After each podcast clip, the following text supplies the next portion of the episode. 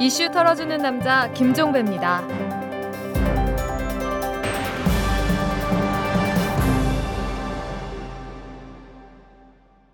1월 24일 목요일에 보내드리는 이탈남입니다. 이 대선 과정에서의 최대 유행어를 꼽으라면 역시 새정치겠죠. 여야 모두 여기에 아무런 이견도 달지를 않았습니다. 오히려 자기네가 새정치의 적임자다 이렇게 주장을 하고 나섰죠. 그런데 이 대선이 있은 지 한 달이 지난 지금 정치권의 모습을 보면 새 정치의 요소를 찾아볼 수가 없습니다. 오히려 구태만 거듭 확인을 할 수밖에 없는데요. 단적인 예가 문제가 불거졌던 의원들의 집단 외유가 되겠고 또 하나가 있습니다. 바로 시건인데요. 어제 했던 말을 오늘 뒤집어 버리는 이런 행태 말이죠. 단적인 게 쌍용차 국정조사 문제였습니다. 애당초 여야가 이 국정조사를 실시하기로 합의를 했음에도 불구하고 새누리당이 이것을 손바닥 뒤집듯이 뒤집어 버렸습니다. 바로 이런 게 구태 정치 아니겠습니까? 이 대선 때의 새정치 구호는 한마디로 소나기 피하기 용이었다. 이렇게 봐도 무방할 것 같습니다. 지금 보이는 모습을 보면 그런데 한마디로 정말 국민을 우습게 한다는 이야기로도 통하겠죠. 자, 이런 사람들, 이런 정치권을 징치할 수 있는 방법이 뭘까요? 우리는 지금까지 그것이 투표라고 알고 있었습니다만 또 다른 방법은 없는 걸까요? 한번 화두를 던져봐야 될 것 같습니다. 자, 오늘은 털기전 뉴스 생략하고 바로 들어가도록 하겠습니다.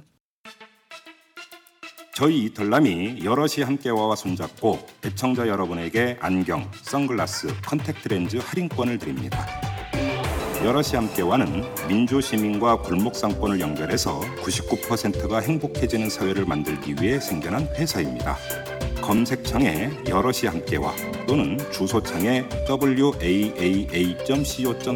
쳐보세요. 여럿이 함께와 이털남 팬 여러분 안녕하세요. 저는 한마디로닷컴 박기범 대표입니다. 여러분 비싼 사교육비 때문에 걱정 많으시죠? 최고의 영어 강의를 평생 무료로 여기 한마디로닷컴이 있습니다. 전면적 무상 영어 교육 한마디로닷컴이 응원합니다. 영어는 딱 한마디로 한마디로닷컴. 최대 18조 규모의 국민행복기금을 설치하겠습니다. 국민행복기금은 정부가 직접적인 재원 투입을 하지 않고 신용회복기금, 부실채권 정리기금, 잉여금 등을 활용해서 채권을 발행하겠습니다. 채무 감면율은 일반 채무자의 경우에는 50%, 기초 수급자 등에 대해서는 최대 70%까지 높여서 상환 부담을 대폭 낮춰 드리겠습니다. 금융권에서 금융 소외자를 위해서 한국자산관리공사라는 것을 운영하고 있는데 거기에 잉여금 어, 등에서 약 1조 8,700억의 기금이 있습니다. 이것을 10배 정도의 그 공사채를 발행을 해서 18조 7천억을 국민행복기금으로 만들 겁니다. 성실하게 빚을 갚은 사람들과 형평성에 어긋나고요. 또한 향후에도 부채 탕감을 해줄 것이라는 잘못된 기대가 형성되면서 연체율이 급등하는 부작용이 발생할 수 있습니다.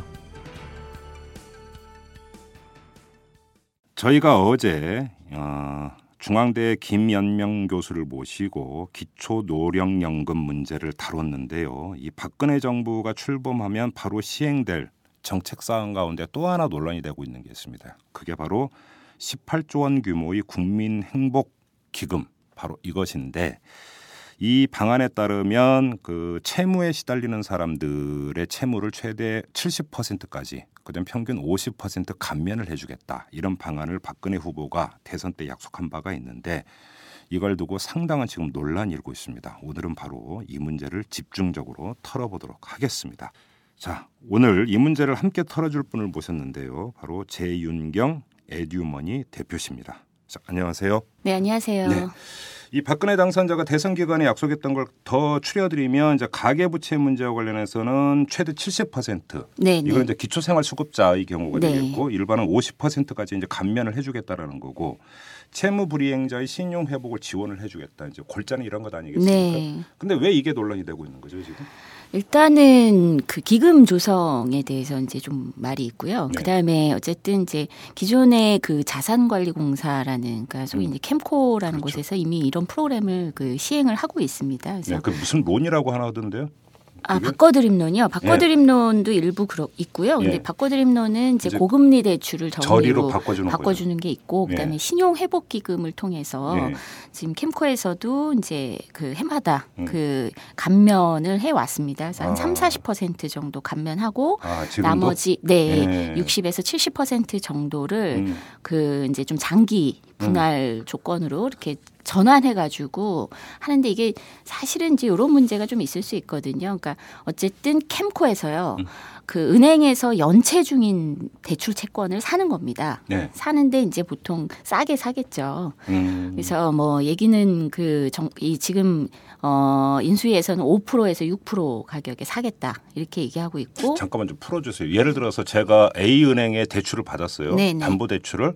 근데 형편이 안 좋아서 계속 이자를 못 내고 연체를 하고 있는데 그러면 A 은행이 저한테 갖고 있는 채권 그러니까 그 담보 설정권이 되겠죠. 네네. 그러니까 빌린 돈이신 거죠. 그렇죠. 예를 들면 그거를- 100만 원을 빌리셨으면 네. 100만 원을 캠코가 사는 건데 사는 건데 그걸 100만 얼마에 얼마에 산- 사는 게 100만 원에 사는 게 아니라 이제 5만 원, 6만 원에 네? 사는 거죠. 그거밖에 예, 안5% 줘요? 6%.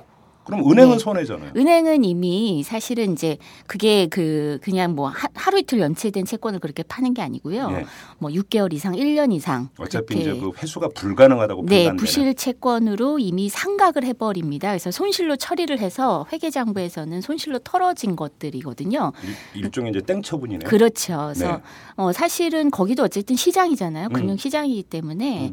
어, 그 과정에서 이제 은행은 그 투자자 입장이죠. 돈을 빌려줄 네, 때는. 네. 그래서 투자자 입장이기 때문에 투자라는 것이 뭐 100%다 이렇게 회수가 되는 것이 아니기 때문에 손실도 일부분 있고 이익도 나고 이런 음. 건데 어, 그거는 이제 손실 처리를 하는 거죠. 예, 그래서 예. 시장 안에서는 그렇게 손실 처리 나는 부분이 있다. 이거를 굉장히 시청자들이 잘 그 이렇게 주의 깊게 들어두셨으면 좋겠고요. 아, 그러니까 자산관리공사하고 은행 사이도 그런 거래가 있군요. 네네. 어, 그리고 또 어. 뭐 그런 시장도 있습니다. 그래서 그렇게 은행으로부터 예, 그래서 그 채권을 매입해서 네. 채권의 양수도라 그래요. 그래서 예. 채권을 매입해 가지고 예. 이제 다시 그걸 추심을 하죠, 자기들이. 이제 그래서 이제 돈 빌리니까 소비자한테 막 다그치는 거죠. 돈 갚으라고. 네, 그래서 예를 들면은 최근에 저희 상담 사례 중에 제일 많은 게 자기가 10년 전에 카드 회사에서 돈을 빌렸는데 네. 뭐 이렇게 좀 독촉이 한 1, 2년 있었지만 못 갚을 형편이어 갖고 계속 못 갚았는데 10년 동안 그 뒤로 아무 소식이 없다가 어허. 어느 날 대부업자가 전화가 온 거예요. 예. 내가 당신의 채권을 예. 그 그때 10년 전에 빌린 카드 채권을 보유하고 있는데 음. 나한테 원금만 갚아라. 오. 이렇게 전화가 옵니다. 그래서 어. 그러니까 이런 게 그거예요. 그 대부업체에서 사실은 그 은행의 채권을 산 거죠. 주로 그럼 사는 데가. 대부업체입니까? 대부업체도 많이 사고요. 예. 그리고 뭐 신용정보회사, 아, 그러니까 채권 사요? 추심 회사. 예. 전에 왜 제가 그 모 의원님께서 그 채권 추심 업체 그거 다 알려졌는데. 네, 세금. 예. 세금 얘기를 했을 음, 때, 예. 네, 그 채권 추심 업체에서도 오. 어, 사실 추심만 대행하는 경우도 있지만 자신들이 직접 음. 채권을 사서 예. 그래서 직접 추심해서 그러니까 5%에서 6%에 샀는데 예. 내가 100만 원을 그 채권을 사서 5만 원, 6만 원을 투자했는데 100만 원 다 돌려받으면 어떻게 되죠? 어유.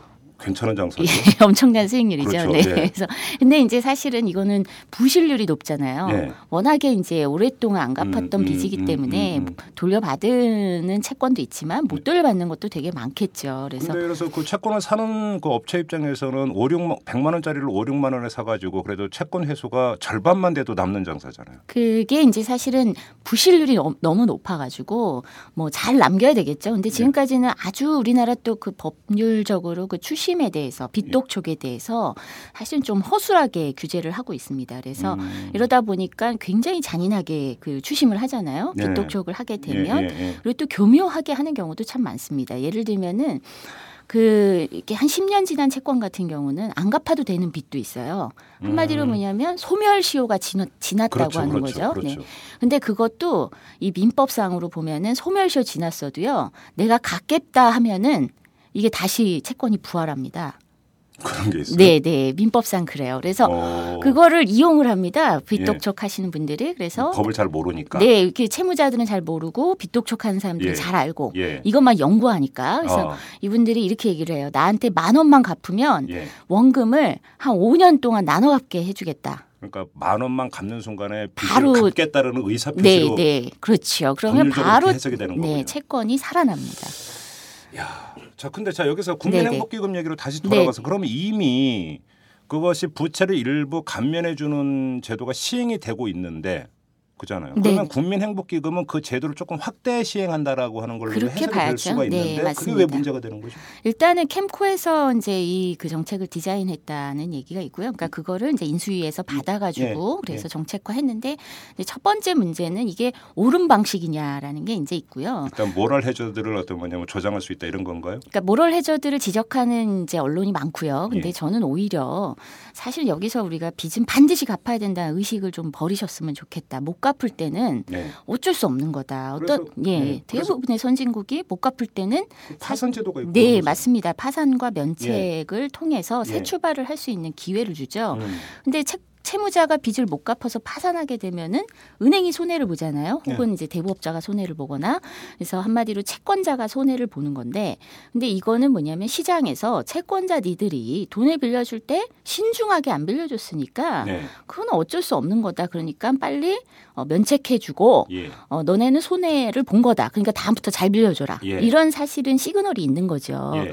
그래서 파산 제도가 작동이 잘 되면 예. 어떤 현상이 벌어지냐면은 채권자들 이 돈을 빌려줄 때 음. 신중해집니다. 그래서 우리나라처럼 막 돈 빌려 쓰라고 난리를 치지 않죠.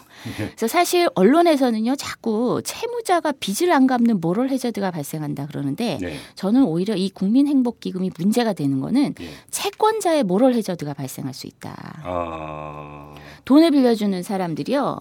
사실상 뭐냐면 요즘에 대부업체들이 그렇게 영업을 한대요. 국민행복기금이 곧 풀리니 예. 39%짜리 빌려도 예. 예, 급하게 빌려도 곧 20%로 갈아탈 수 있고 네. 또 사실 안 되면은 정부에서 감면도 해주지 않냐 이렇게 얘기를 예, 하면서 저도 거기서 봤어요. 네, 네, 그래서 네. 뭐 피라밋 방식으로 뭐 이 뭐 대출자 끌어오고 이런다는 네, 네, 봤어요. 맞습니다. 네. 그래서 한마디로 뭐냐면은 그 정부에서 채권을 사주는 거잖아요.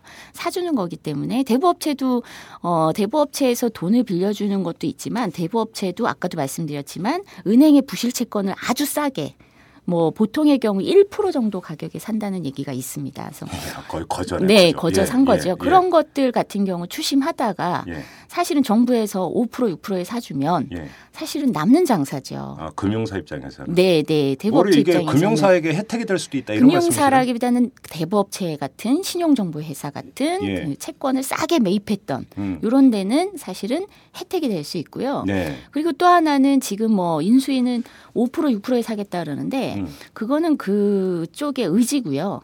사실은 금융사 입장에서는 정부가 대규모로 사주겠다는데 굳이 싸게 팔 이유가 없죠.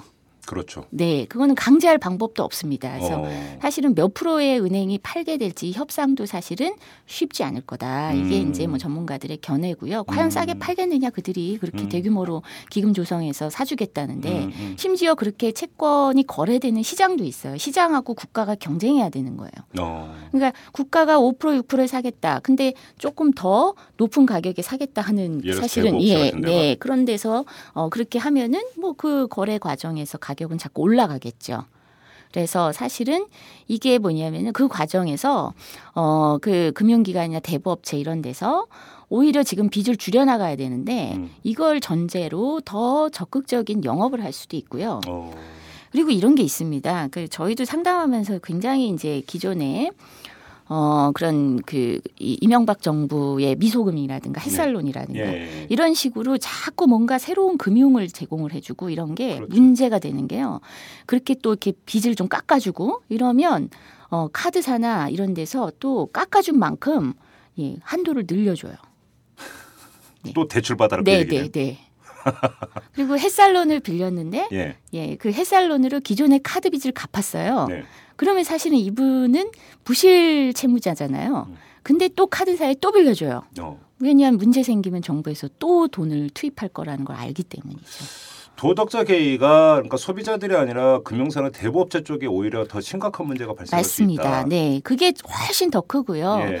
물론 채무자들 중에서도 음. 도덕적 해이 발생할 수 있습니다. 음. 근데 사실은 저는 이 부분은 좀 냉정하게 봐야 되는 게 지금 6개월에서 1년 이상 연체된 분들이에요. 이분들은 안 갚는 게 아니라 못 갚는 못. 갚는 분들입니다. 이분들이 아유 어차피 정부에서 깎아준다니까 계속 안 갚아야지라는 생각할 수 있지만 사실은 못 갚는 거라는 거죠. 그리고 그렇죠. 네 저희는 뭐 이렇게 좀 자산관리공사를 통해서 채무조정 되신 분들도 만나 뵀는데 감면을 해줘도 안 갚는 게 아니고요 못 갚는 경우가 정말 많습니다. 네. 저도 그 채권 추심을 받아본 사람 입장으로서 네, 네. 뭐 그렇다고 그렇게 극악한 추심까지는 안 받아봤지만 네.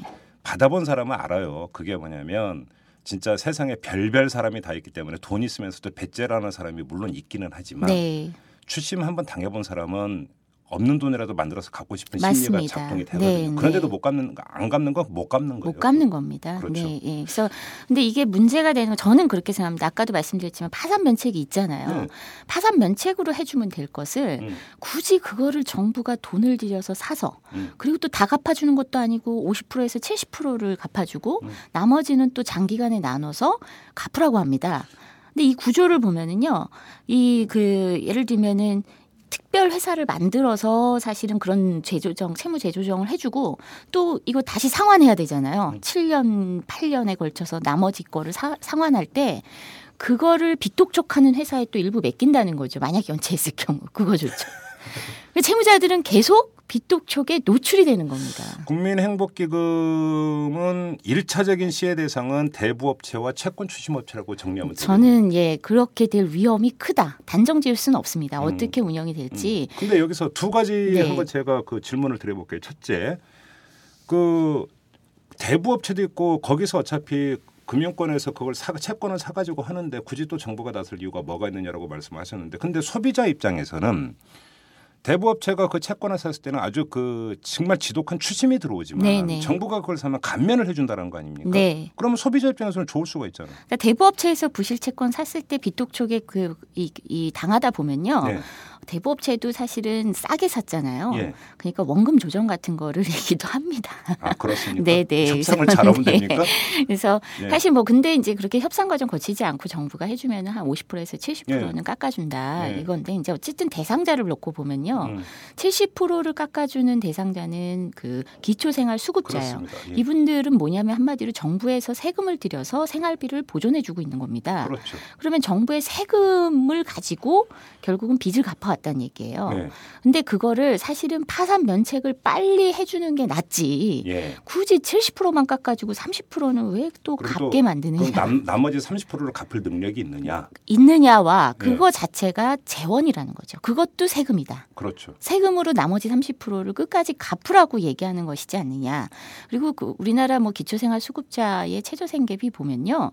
말 그대로 사실은 뭐 얼마가 됐건 그 남은 빚을 갚을 수 있을 만큼의 돈이 남질 않습니다. 근데 근데 일단 이해가 안 가는 게 기초수급자가 대출 받기가 어렵지 않습니까? 근데 해준다는 거죠. 그런데도 해준다는 거잖아요. 네.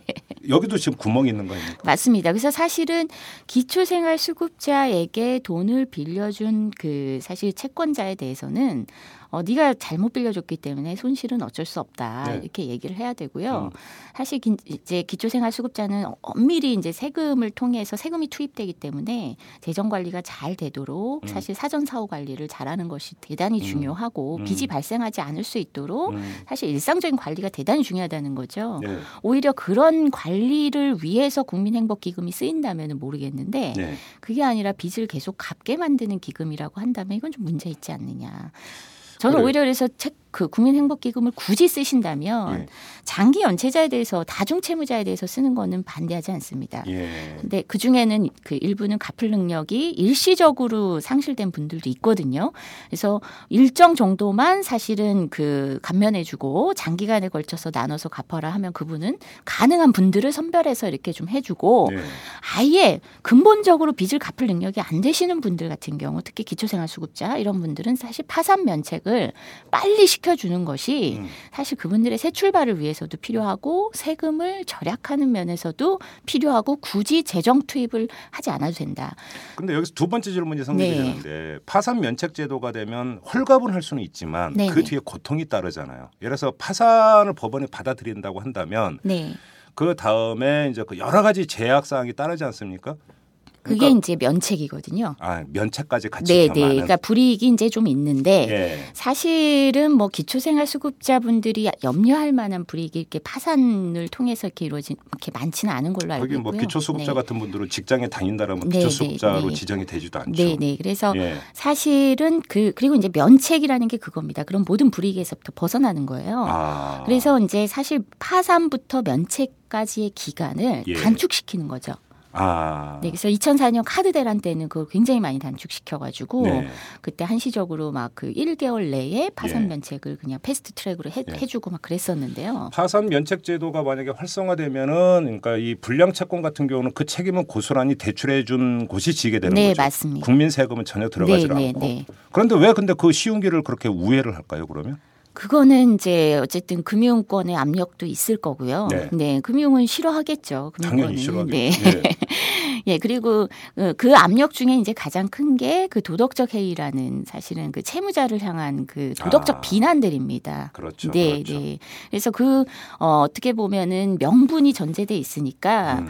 우리나라는 특히 그 파산 면책 과정이 네. 웬만한 선진국보다 굉장히 까다롭게 진행이 그렇- 되고 그렇습니까? 있습니다. 그래서 네. 보통은 이제 파산을 하게 되면은 뭐 자산도 검- 조사하고 소득도 조사하고 부채가 사실은 어떻게 발생했는지 숨겨놓은 자산 없는지 이런 거 다 조사하는데요. 네. 선진국의 경우는 그 조사 자체를 그 채권자가 돈을 돌려받기 위해서 이 사람이 진짜 이거 그 괜히 이거 피하려고 이렇게 하는 거 아니야라는 생각 때문에 음. 네. 조사하는 거잖아요. 그렇죠. 예, 그러니까 그 비용을 채권자가 부담합니다. 어. 근데 우리나라는 채무자가 부담해요. 네. 내가 불이익을 감수하고 파산하겠다는데, 음. 근데 사실은 그 조사 비용을 채무자가 감당하고 심지어 뭐 그런 그 파산 관제인이라고 하는데요. 그 네. 비용을 채무자가 부담하고 또 심지어 아, 뭐 파산당한 사람이 그 될 비용이 어디 있어요? 네, 맞습니다. 근데 법률적 비용도 변호사들 찾아가서 이렇게 서류 작성하고 이런 비용도 사실 어마어마하게 그 많이 부담을 하고 있기 때문에 길거리 가면 잔담 많던데. 네, 네. 파산에 대한 파산 대행, 뭐 네, 신청 대행 이런 네, 거 되게 많던데. 네. 그게 장사가 되나 보죠? 그러니까 법조계 있는 저는 사람들은 오히려 그래서 돈 있는 사람들이 파산하기 쉬운 거 아니냐. 오히려. 네, 어. 그런 생각이 들어요. 자꾸 비용의 진입 장벽을 만들어 놓으니까. 예. 네. 어. 자, 그럼 여기서 제가 한번 단순 무식하게 질문을 그러니까 드려보겠습니다. 그러면 기초생활수급자 같은 경우는 파산 면책 제도를 적극적으로 활성화해서 세금 투입할 게 아니라 아예 털어주자. 네, 네. 근데 그 이상에 있는 사람들 같은 경우는 일정하게 그 여러 가지 문제가 발생할 수 있으니까 네. 그러면 다른 트랙으로 접근할 수도 있다. 이런 가설이 성립이 될 수 있는 것 아닌가요? 그러니까 국민행복기금을 저는 완전히 부정하지는 않습니다. 근데 네. 다만 이제 이렇게 첫 번, 가장 크게 문제가 지적이 되는 게 이제 18조 원이 조성이 될 것이냐. 음. 그리고 그게 이제 1조 8천억 가지고 채권을 발행한다는 네, 거죠. 채권을 발행해서 10배로 부풀려 가지고 기금을 조성한다는 건데 그러니까 한마디로 그거잖아요. 나 1조 8 아니 천, 그 1조 8천억 있으니 나 이거 가지고 사실은 부실 채권 매입해서 그다음에 원금 돌려받아서 뭐 50%라도 돌려받으면 남잖아요. 네. 캠코도 남으니까 네. 그러면 이익을 돌려줄 테니 음, 그러니까 나한테 투자해라. 그렇죠. 이게 이제 그래서 18조를 만들겠다는 건데 근데 사실 그 부실 채권의 회수율이 얼마나 될 거라고 사, 그 누가 투자하겠느냐. 음, 그래서 그게 과연- 발행한다고 사겠느냐? 네, 그렇죠. 예. 18조가 되겠느냐, 18조 모이겠느냐. 예. 그런 게 이제 있고요. 그다음에 일부 금융위에서는 조사를 해보니까 그 인수위에서 추정했던 그 1조 8천억도 계산이 잘못됐다. 자산이 뭐 구멍 나는 데가 있다는 네, 네. 그 계산이 좀 잘못됐다. 예. 이렇게 얘기해서 한 7천억 정도는 음. 사실은 부풀려졌다. 이렇게 얘기를 그래요? 해요. 뭐 음, 캠코가 갖고 음, 있는 거, 음, 음. 뭐 하여튼 뭐 이런저런 기금을 딱 이렇게 모아 갖고 1조 8천억이라고 했는데 한 7천억은 없는 돈이다. 음. 이런 얘기를 합니다. 그래서 사실은 이제 어쨌든 쌈짓돈이 될 만한 1조 8천억도 문제가 되고 네. 그거를 10배로 하는 18조 원도 문제가 되고 음. 그러니까 이거는 뭐 사실 선거용으로 음. 과도하게 좀 과장돼 부풀려진 측면이 있다. 근데 국민 입장에서는 이제 채권은 주로 돈 많은 사람들이 살 텐데 네, 네. 이, 이, 이것도 일종의 이제 국가 채권 아니겠습니까? 네, 맞습니다. 그러면 부실나면 국가 세금 투입이 되죠. 그렇죠. 그러니까 네. 이 채권이라서 이제 그 저기 뭐 부도움으로 처리되는 일은 없는 것 아닙니까? 네, 네. 일단 거기서 안전판이 하나가 확보가 네. 되고 회사채 이런 거는 성격이 다르니까. 그다음에 그 고율의 이자를 주겠다 해버리면 네, 네, 네. 채권을 살 수도 있잖아요. 네, 네, 맞습니다. 네. 예. 근데 이제 그 우려가 많은 거예요. 그럼에도 불구하고 음. 그냥 그렇게 사실은 수익률이 아주 높지 않고 네. 그리고 어쨌든 정부가 뭐 세금을 투입해 가지고 나중에 결과적으로는 갚게 되는 안전판이 있다고 하더라도 그래서 이제 정부 보증이라는 거는 처음에는 얘기가 없었는데 네. 결국 전문가들이 뜯어보니까 정부가 보증하지 않고 1조 8천억을 그 쌈짓돈으로 10배로 기금을 조성하는 건 불가능하다. 아, 처음에는 정부 보증 네, 예, 그 얘기는 없었어요. 없었어요. 그러니까 세금 어. 투입 없이 기금 조성해서 예. 어, 국민행복기금 만들고 그걸로 채무자를 돕겠다. 이게 이제 선거 시, 당시 의 그 캐치프레이즈였고요. 예. 그러니까 세금 투입 없이라는 거에 굉장히 강조를 뒀는데 네. 보증이 들어가는 순간 세금 투입이죠. 아 그렇죠. 네, 네. 나중에 저기 못 갚으면 네. 보증인이 다 갚아야 되는 네, 거죠? 맞습니다. 그래서 사실은 그 선거 당시의 얘기와는 다르다. 아, 그 네, 차이가 네, 있군요. 네. 음. 그 얘기가 좀 있고요. 예. 그 다음에 아까도 말씀드렸다시피 대상에 있어서 이제 좀 어, 기존의 이제 캠코 같은 경우는 이제 정말로 악성 채무에 대해서만 이제 제한적으로 이렇게 받아서 어, 30% 40% 조정해주고 나머지를 이렇게 어, 재조정했는데 이거를 조금 대상을 넓히겠다는 거는 있지만 네. 네. 아직도 대상이 좀 불분명하고요. 음, 그래서 저희는 기존의 그뭐 예를 들면 햇살론, 음. 바꿔드림론 예. 이거 홍보 엄청나게 했잖아요. 예. 홍보 엄청나게 해서 저희가 그 찾아오는 채무자들 중에 예. 갚을 능력은 되는데 막 너무 고금리여서 부담되시는 분들은 그쪽으로 보내드리기도 해요. 음, 음. 근데 가면 안 돼요. 왜요? 온갖 진입 장벽이 있는 거예요. 어. 연체 기록 있으면 안 되고 현재 연체 음. 중이면 안 되고 음. 뭐 이런 것도 뭐 기준을 좀 완화시키겠다고 하는데 예. 그양그 양날의 칼입니다. 예. 그렇게 기준을 완화시키면은 이제 너도 나도 좀 갚을 수 있는 사람도 확 음. 사실 손을 놓는 경우도 있고요. 음. 그래서 뭐 모럴 해저드가 거기서부터 정부가 아예 그냥 그 뭐 기준 완화해 갖고 누구나 해주겠다 이래 버리면은 예 문제가 되는. 정리를 해보죠. 자, 네. 이게 그 전혀 없는 제도였다고 이번에 새로 만들어서 처음 시행되는 게 아니라 네네. 자산관리공사 캠코에서 이미 시행하고 있 던 것을 확대 편성을 하겠다 이거 아니겠습니까? 네네 맞습니다. 그러면 자 이 국민행복기금 사업이 제대로 될 수 있느냐 없느냐의 바로미터는 있는 겁니다. 캠코라고. 맞습니다. 네. 어떻게 평가를 하세요? 페- 캠코의 기존 사업에 대해서는? 그러니까 캠코는 기존에 보수적으로 해왔기 때문에 네. 그러니까 뭐 그렇게 나쁜 평가를 받고 있는 편은 아닌데 음. 약간의 이제 우려스러운 평가 중에는 어 뭐 사실 그 어쨌든 그것도 이제 남은 채무를 갚아야 되는데 음. 그 과정에서 채무자들에게 뭐 심하진 않지만 네. 뭐 일반 그 채권 추심 업체보다 심하진 않지만 어쨌든 빚독촉이 있는 거 아니냐. 예. 네, 이런 얘기가 있고 음. 또 이제 그 캠코에서 요런 그이 부시채권을 관리하는 분들을 만나보면 그런 딜레마에 되게 많이 빠져 있어요. 우리는 공기업인데 음. 어 어쨌든 그 연체하고 있고 못 갚는 분들에게 이렇게 전화해서 이렇게 좀 독촉하는 것 같은 그 자괴감이 들 때가 있다. 그 누가 좋아서 하겠어요? 네, 네, 네. 예, 그래서 그런 것이 이제 과연 그 공공기관에서 음. 어 어떤 공적 기업에서 음.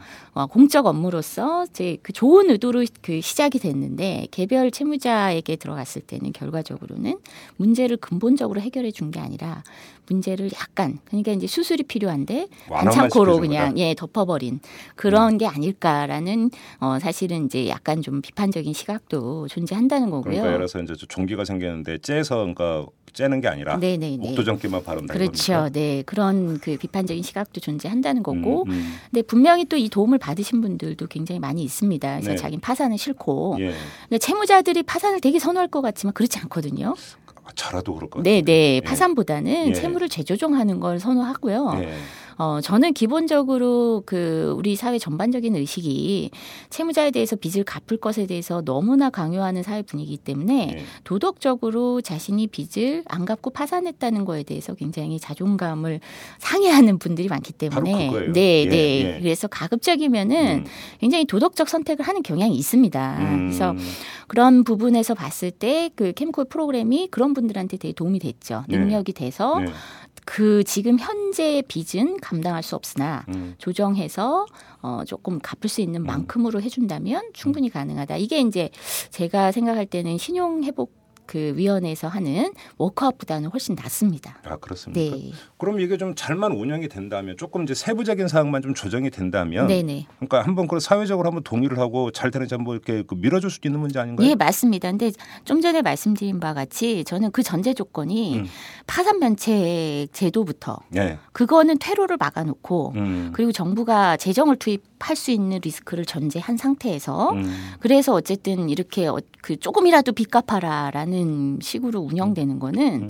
일단 첫 번째 철학의 문제가 있다. 음. 뭐 빚은 어떻게든 갚아야 된다라는 사회적 압력이라고 저는 생각하고요. 네. 정부의 압력이다. 예. 그래서 이런 측면에서는 첫 번째 대전제가 채권 그 파산 면책에 대한 제도 개선이 없으면 음. 이거는 예, 그렇게 선의로만 보기가 좀 어렵다. 한번 논의를 기초생활수급자 같은 경우는 한번 좀 특화시켜가지고 네, 이렇게. 그 이 채무 그러니까 감면이 아니라 아예 파산 면책 제도 를 네. 한번 적용해보는 네, 네. 이렇게 되면 이제 투입되는 기금도 좀 더 줄어들 수도 있는 것 아니겠습니까? 네, 맞습니다. 훨씬 많이 줄어들 수 있고요. 거기서 한번 그 정치권에서 한번 논의를 해볼 여지가 있는 거 네, 아닌가요? 그리고 조정을 그, 해볼 수 네, 있는. 모럴 해저드도 아까 말씀드렸지만 파산 면책기를 확 열어놔야 예. 금융권이 예. 예를 들면은 아 정부 기금이 풀리니까 막 대출 더 해라 음. 이런 식의 모럴 해저드는 막을 수 있다는 거죠. 음. 어, 이러 그 그렇게 하면 그런 그 부실한 대출에 대해서는 언제든지 파산 면책시켜 버리겠다라는 네. 그 채권단을 향한 시그널이 될 수 있거든요. 예. 그래서 이 두 가지가 같이 가야 된다. 음. 그래서 사실 그 선거 당시에 어쨌든 저는 문캠프에 있었는데 음. 문재인 후보의 공약 안에는 음. 피해 타산법 그래서 이게 있었어요. 음. 사실 가장 중요한 건 파산면책제도 통합도산법을 네. 그 이제 좀 확대시켜야 되고 개선, 음, 개정해야 음, 된다. 음, 음, 그래서 이런 얘기가 좀 있었는데 그리고 채권 추심을 불법적으로 하는 것을 근절해야 된다. 음. 그래서 채권 추심에 관한 법률도 대, 대폭적으로 손질을 하고 그러니까 빚독촉도 지독하게 못하게 하고 어 함부로 못 빌려주게 하고 그리고 그러면 뭐 이런 얘기 나오잖아요. 그럼 돈 필요한 사람 어디 가서 빌리냐? 그거를 대체하는 거는 일자리와 복지 정책이지. 네. 돈 필요한 사람한테 끊임없이 돈 빌려주는 어차피 못 갚을 사람한테 금융으로 푸는 건 잘못 됐다 이런 음. 기본적인 철학이 빠져 있는 상태에서 이게 그 운영이 된다면 저는 햇살론이나 미소금융골 날 위험도 있다 이렇게 음. 생각합니다. 이게 운영 주체가 국민행복기금 운영 주체가 어떻게 되는 건가요? 별도로 설립이 되는 겁니까? 아니면 캠코에서 이걸 그러니까 사업을 시행하게 되는 건가요? 지금 캠코가 될 가능성이 높다고 보고 있고요. 아? 네, 제가 알기로는 내부적으로 이미 그 음. 사업 계획 에 착수한 걸로. 캠코에서? 예, 그래서 사업 계획이 완료된 것 같지는 않고요. 네, 그래서 사업 계획을 그 지금 저 수립하고 있는 걸로 알고 있습니다. 여기서 좀 약간 격가지로 빠져갖고 길거리 가다 보면 수많은 현수막이 있지 않습니까? 네. 빚 갚아드립니다. 네. 그 현수막 거는 사람들은 어떤 사람들이에요? 그게 추심업자죠. 추심 업체입니까? 아니면 추심 업자입니까? 그거는 여러 유형이 있겠죠. 왜냐면 영화를 영화를 하도 많이 봐서 조폭도 들어가고 막 이런 영화를 봐서 네. 한번 드리는 질문이에요. 그 대부업체에서는 일부 뭐 이렇게 개인들이 하는 대부업자 중에는 네, 그 대형 대부업체랑은 좀 다르겠죠. 깍두기 쓰는 경우도 있습니까? 그 전에 그 서울시에서 대부업체 그 단속에 가- 그 나섰습니다. 대대적인 단속을 했는데 네. 가서 협박당한 공무원도 있고. 그래요? 자, 덩치 이런 사람이어가지고 네, 그래서 자기도 현실이 이런지 몰랐다. 그래서 네. 그 서울시 공무원들이 굉장히 이 대부업체의 현실에 대해서 아주 너무 너무 놀라워하더라고요. 어, 네. 그래요. 그러면 네. 그 빚 갚아드립니다라는 현수막의 내용 자체는 불법은 아닌 겁니까? 글쎄요, 그걸 불법으로 부착했으면은 불법일 아니. 현수막을 그러니까 걸지 말아야 되는 곳에 걸었다면 그런 거 말고 네, 네. 현수막의 내용, 현수막을 통해서 고지하고자 했던 내용은 그거는 법적으로 어떻게 어디에 저촉되는지는 특별히 규정하고 있는 것 같지 않은데요. 아, 그래요? 네, 알겠습니다. 네, 자, 뭐 격까지였고요. 네, 또 하나 지금 그 짚어야 되는 게 이게 이제 그 금융권의 문제인데 우리나라 금융은 정말 땅 짚고 헤엄친다는 얘기를 많이 합니다. 그러니까 네. 예를 들어서 전도 유망한 중소기업 이런 데는데 어떤 투자 개념으로 대출을 해주는 게 아니라 네, 오히려 만만한 저기 그 국민들 상대로 그냥 그 집 담보 잡아서 대출해주는 네. 서민 그러니까 그 소비금융증보다 너무 집중을 해가지고 이게 문제가 있고 네. 결국은 이런 채무도 여기서 발생한 측면이 있다 이런 얘기를 많이 네, 하거든요. 네, 네. 근데 그러면 그 금융권의 이른바 그것도 도덕적 해이라고도 볼 수 있을 것 같은데 이거에 대한 어떤 그 단죄까지는 좀 뭐하게 좀 일정하게 브레이크를 거는 네. 그다음에 책임을 묻는 이런 것도 같이 병행이 돼야 되는 것 아닌가요? 예, 맞습니다. 그 제가 좀 전에 말씀드린 게 그런 거예요. 그러니까 파산 면책 제도가 활성화돼야 되는 게, 음. 그러니까 그 이게 좀 갚다가 못 갚아서 법원까지 찾아온 거에 대해서 법원이 빨리 네. 파산 면책을 해주면. 음. 그럴까봐라도 음. 예 어떻게 되냐면 아, 미국 그러면 이제 금융권은 모든 손해를 다 떠안아야 되는 네. 그러니까 미국에서나 뭐 일본 같은 경우는 그럴까봐 연체 채권에 대해서 채무자에게 공손해지죠. 어. 조정해 주겠다 그러고 아, 파산 신청할까봐. 네 다- 당신의 야 이거 역설인데. 네, 예, 당신의. 재정 예. 상태를 좀 보자. 어, 당신의 예. 재정 상태를 보자. 그리고 그것만 하는 비영리 그 이 단체들도 있어요. 아, 근데 그래요? 예, 예. 그래서 어. 미국 같은 경우도 그런데 그 그럴 때 예를 들면 그 비영리 단체에서 채무자의 빚을 예. 이 사람 자산 소득 다 분석해 보니까 그게 이제 우리가 하- 저희 그 에- 에듀머니가 하는 일 같은 건데 분석해 보니까 이 사람은 죽었다 깨나도 매월 10만 원 이상 상환하기 힘들다. 예. 이렇게 이제 그러니 요걸로 그 좀 조정하자. 음. 그러면 그 원금이 천만 원이었는데 한 네. 300이 됐다. 예. 300만 원이라도 받는 게 유리한 거죠. 예. 그러니까 그 안을 수정안을 받아들여요. 예. 받아들이고 중재를 해주는 거. 네, 그 예. 중재했을 때 그 이 단체에 대해서 운영 비용이 필요하지 않습니까? 음, 음. 그 중재 비용을 채권자가 8%씩 줍니다. 수수료로. 네. 오, 그거 괜찮네. 네. 아 우리나라에 그런 시민단체가 없나요? 아니요, 저희가 하고는 있는데 저희는 에듀머니가. 아무도 돈을 안 줘요. 아 그래요? 채권단에서 돈 줄 리가 없고 채권단이 우리의 중재안을 받아들이지 않죠. 아 그래요? 왜냐하면 파산 면책이 어려우니까. 음 아니 아예 차 아, 그걸 한번 좀 제도화하는 방안은 강구해볼 필요가 없나요? 그 첫 번째가 사실 파산 면책 제도고요. 예. 그 다음에 두 번째는 뭐냐면 채권 추심이 불가능해야 돼요. 예. 그러니까 이- 이게 뭐냐 은행이 음. 아까 그 싸게 판다랬잖아요. 그걸 누가 사냐면요. 제일 먼저 사는 게 은행들이 출자한 신용정보 회사들가 삽니다. 아 그렇습니까? 그러니까 어. 자기네 손실로 털었지만 음. 사실은 자기네가 또 투자한 그것도 시- 그것도 네. 그럼 일종의 일감 몰아주기 그렇죠. 네, 네. 일종의 계열사죠. 그런 신용정보 예. 회사가 그걸 부실채권을 사서 예. 그래서 또 뭐냐면 그 추심업자들을 고용해요. 야. 우리나라 법에는요 추심 업체가 있고 근데 사실은 추심 업체가 불법을 불법 채권 추심을 하면 법에 저촉이 되잖아요. 벌금도 그렇죠, 내고 그렇죠, 그렇죠, 영업 정지도 그렇죠. 하고 근데 그거를 또 개인한테 위탁을 줘요. 어, 하청을 주네. 네 네. 그러면 개인이 잘못하면 업체는 아무런 이제 페널티가 없고 예. 그 개인만 문제가 되는 겁니다. 이게 공장에서의 원청 하청 관계고 네, 거의 네, 비슷하네요. 네, 네. 그래서 어. 전에 여의도 그 묻지마 살인 사건 있었잖아요. 예, 예, 예. 그 사람이 사실은 모 신용 정보 회사의 채권 추심 업자인데 예. 신부는 자영업자예요. 어. 네, 그런 식으로 운영을 한다는 겁니다. 음. 그래서 모든 법적인 제재를 피해가 있어요. 근데 뭐냐면 미국 같은 경우는요, 채권 추심이 불가능한 게 법적으로 통신법에 의해서 규정을 해버립니다. 전화나 문자 못해요. 어, 빚 갚으라고? 네, 네, 네. 그거 못하고요. 예. 그리고 서면 통보하고 뭐 이렇게 그- 금융거래 불이익은 줄 수 있죠. 예. 근데 그, 그것도 사실은 대리인을 지정을 해서 예. 나한테 독촉하지 말고 대리인하고 협의해라. 예. 그게 아까 그 피- 채무를 재조정해 주는 시민단체 같은. 네, 네. 예. 거기다가 대리인을 지정을 해버려요. 예. 그러면 대리인한테 비독촉을 하잖아요. 음. 그러면 이제 대리인이 이렇게 나오는 거죠. 이 사람 다 조사해 보니까 10만 원밖에 못 갚으니까 음, 조정합시다. 음, 음, 음, 음. 그러면 사실은 더 이상의 방법이 없어요. 음. 더 이상 채무자를 괴롭혀서 뜯어낼 방법이 없으니까 이거라도 받는 게.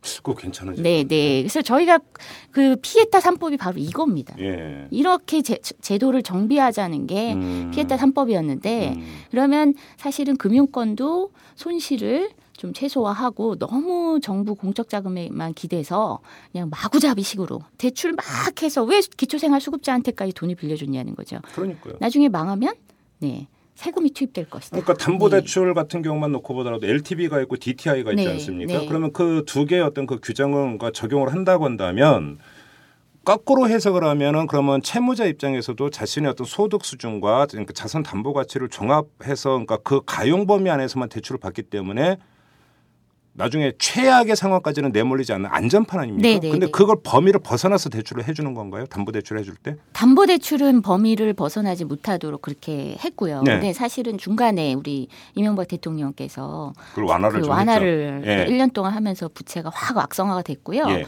근데 이제 신용대출은 그 적용을 받지 않죠. 근데 일반적으로 신용대출 받기는 정말 어렵지 않나요? 카드사 카드론 너무 쉽지 않습니까? 아 카드로 네, 이런 거. 네, 네. 아 그렇죠. 카드를 통한. 네, 그리고 예, 직장인들의 마이너스 통장도 그렇게 어렵지 않고요. 예. 그 금액이 작아서 그렇지. 예. 네, 문제가 사실은 지금 가계부채 규모에서 절반 이상이 지금 신용대출이에요, 우리나라가. 아 그렇습니까? 네. 어... 이전에 그 참여정부 담보 대출이 더 많은 줄 알았는데. 네, 그랬었거든요. 예. 근데 그 지난 몇 년간, 그러니까 예. 지난 5년간 부채가 어느 정도 악성화됐느냐. 담보 대출도 심각한데 음. 신용 대출이 가파르게 늘어왔다는 거. 그거는 결국 가게 운영 자금이 지금 딸리니까 딸리기도 급전을 하고, 네, 받아, 받아 쓰는 거잖아요. 네, 그렇기도 하고 예. 카드사의 엄청난 마케팅. 아. 네, 그게 그거 진짜 결합이 법적으로. 저도 하- 스팸 문자 엄청 받거든요. 무슨 네, 뭐, 뭐 네. 김대리 뭐 해갖고 네. 뭐, 뭐 저리를 몇 퍼센트로 얼마가 한도 얼마입니다. 이런 문자 엄청나게 받는데 네. 이거 좀 제어 안 되나요 사전에? 그게 원래 불법이었죠. 예. 원래 불법이었는데 이제 못 찾아서 문제였는데 제가 알기로는 최근에 정부가 그거 합법화 시킨 걸로 알고 있는데. 합법화 시켰다고? 그거 그 아마 대출 중개업자의 광고, 예. 홍보, 예. 마케팅 이거를 법적으로 허용한 걸로 알고 있습니다. 거꾸로 가는 정책. 네, 네, 네. 그래서 그게 12월 국회에서 아마 통과된 것 같은데요. 그때 우리가 문제 제기를 많이 했는데 그 이후로는 최종 어떻게 되는지 모르겠어요. 근데 12월에 그 어, 법이 그 통과가 진행이 되고 있다. 뭐 이런 얘기가 있었습니다. 그 대선 와중에서 네. 그러니까 항상 그 어딘가는 꼭 이런 표현 써도 되나요? 개구멍은 항상 있는 거고요. 네. 그러니까 뒤에 앞에서는 이렇게 한다면서 뒤에서는 또 네, 네, 개- 네. 부채를 증가시킬 수 있는 네. 그런 여지의 법을 만들고 네, 있었다. 네. 이런 거가 되는 겁니까? 일종의 그렇죠. 왜 그런지 모르겠어요. 알겠습니다. 그리고 그 마지막으로 이런 질문을 드리고 싶은 한 경제학자 같은 이런 얘기를 하더라고요. 그러니까 가계 부채가 지금 우리나라가 천조가 넘는 것 아니겠습니까? 네. 근데 이것을 그대로 방치했을 때는 이것이 엄청난 우리나라 경제의 뇌관이 될 수가 있다. 네, 네. 근데 이제 중요한 것은 판단에 있어서 그 가계 부채의 심각성이 어느 단계에 와 있느냐에 따라서 그러니까 유럽이나 이런 데를 보더라도 가계 부채를 해결하기 위해서 세금이 투입되는 경우는 있다. 그 네. 자체를 반대할 수는 없다. 맞습니다. 근데 어느 타이밍에 어느 수단을 타서 어느 정도의 적절성을 가지고 이제 거기 들어가느냐가 문제가 네. 되는 건데 네. 국민행복기금도 결국 원천적으로 반대다 이런 문제가 아니라 네. 어떻게 운영의 묘를 살려서 효율성을 쌓을 것이냐 이 측면에서 접근에 들어가야 되는 문제죠. 네, 맞습니다. 그리고 이제 세금 투입이 없다라고 전제했지만 네. 자꾸 뭐 이런저런 기금의 규모나 여러 가지 그 이 경우를 놓고 봤을 때 음. 세금 투입 가능성이 음. 사실 전제돼 있는 사업인데 아, 이미 정부 부정 네. 쓴다고 하면 그 순간부터 네. 근데 아직 뭐 그거는 확언을 한 건 아니기 때문에 근데 음. 어 그럴 경우 이, 이런 세금 투입 논의, 논의가 지금부터 진행되는 것 자체에 대해서 음. 이제 우려를 표하는 그 사람들이 많고요. 네. 뭐 사실 그 지금 이제 굉장히 악성 부채에 대해서 이제 얘기하는데 악성 부채에 대해서는 말 그대로 세금 투입이 아니라 이거는 금융권의 책임으로 가야 되고 음. 세금 투입은 이제 시스템 시스템 리스크죠. 그러니까 네. 부동산 그 경기가 완전히 붕괴하고 음. 그 담보대출 전체가 부실화되면서 금융권 전체가 완전히 이제 그 문제가 생겼을 경우 예. 산업 경 산업에 그것도 이제 영향을 미칠 경우 그런 예. 시스템 리스크 가, 가능성 앞에서 현실 예. 앞에서 사실은 세금 투입이 논의가 돼야지 그렇죠. 너무 일찌감치 세금 투입 가능성을 마구 열어두면 아까도 말씀드렸지만 채권자들은 예. 뭐 우리가 망해도 정부가 살려준다 라는 음. 생각으로 더 사실 약탈적 그 대출을 많이 할 가능성이 아직은 높아진다는 좀 겁니다. 시기가 빠르다고 너무 판단하십니까? 너무 빠르고요. 너무 빠른 겁니까? 네, 너무 빠르고 악성 부채에 대해서 그렇게 하는 건 아니다. 음. 네. 알겠습니다. 자, 이 문제가 이제 결국은 어떻게 이제 그 미세 조정이 좀 필요한 영역이 이제 여러 부분이 있는 거죠. 아까 네, 우리가 네. 얘기했던 거죠. 캠코가 운영을 하는데요. 음. 저도 며칠 전에 한번 찾아가 봤는데 캠코에서 조금 운영을 좀 잘했으면 좋겠다. 음. 그래서 기초생활 수급자는 이렇게 접근하지 않았으면 좋겠다. 네. 적극적으로 저희가 좀 국민들이 알고 문제 음. 제기를 할 사안이지 않을까. 우리의 음. 세금인데 음. 그걸 뭘 또 세금을 투입해서 뭘 또 갚아주고 그거는 파산 면책시켜라라고 가는 게 음. 맞다고 봅니다. 음. 네. 결국은 뭔가 채무를 못 갚는 사람들은 사실 우리 사회 그 사람들도 하는 이제 그 경제적 약자라고 볼 네. 수 있겠죠. 네. 그런 사람들 일정하게 도와준다라고 하는 취지에 대해서 반대할 이유는 없을 것 네, 같습니다. 네. 문제는 그것이 얼마나 이제 효율적으로 가져가서 한편으로는 국민의 세금도 아끼고 네. 또 한편으로는 실질적으로 도움이 될 수 있는 그 사람들한테 네. 이게 뭐냐. 네. 이 차원에서 국민 행복 기금을 좀 바라봐야 되지 않을까. 이게 좀 재윤경 대표의 말씀이시죠? 네, 네, 네. 이렇게 정리하면 네, 되겠죠? 알겠습니다. 자, 마무리하도록 하겠습니다. 오늘 말씀 잘 들었습니다. 네, 고맙습니다. 네. 안녕하십니까 오마이뉴스 대표 오연호입니다. 오늘은 조금 긴 말씀을 드리겠습니다. 여러분 마음이 아프시죠? 박근혜 후보의 당선이 확정된 날 한 독자가 저에게 긴 문자를 보내왔습니다. 추운 날씨 속에서도 정말 정말 고생 많으셨습니다. 덕분에 사무실에서 집에서 버스에서 지하철에서 저를 포함한 많은 사람들이 그 열기를 그 열망을 함께 느낄 수 있었으니 고맙습니다. 오늘 하루 종일 일이 손에 안 잡혀서 멍했던 사람들 많을 것 같아요. 저도 그랬고요. 그래도 1,470만 명이 한 마음이 되는데 대선 올레가 얼마나 큰 영향을 미쳤는지요. 정말 고생 많으셨습니다. 못다한 숙면 취하시고 좀 쉬시고 건강도 챙기시고요. 앞으로의 1800일 동안도 묵묵히 버텨주세요. 죄송합니다. 감사합니다. 네. 오마이뉴스가 만드는 이탈남과 대선 논례를 사랑해 주시고 10만인 클럽 가입으로 후원해 주신 깨어있는 시민 여러분 고개 숙여 감사드립니다. 오마이TV를 획기적으로 발전시켜 공중파와 보수 정편의 영향력을 능가하는 프로그램들을 만들어 가겠습니다. 10만인 클럽 후원으로 참여해 주십시오. 지금까지 6,300명이 함께 해 주셨습니다. 우선 만 명을 만들어 보지요. 10만인 클럽 참여는 오마이뉴스 메인면에 안내되어 있습니다. 대선 올레는 끝났지만 힐링 올레로 계속 찾아뵙겠습니다. 마음이 서로 아픈 사람들끼리 힘껏 껴안아 줍시다. 사랑합니다. 감사합니다.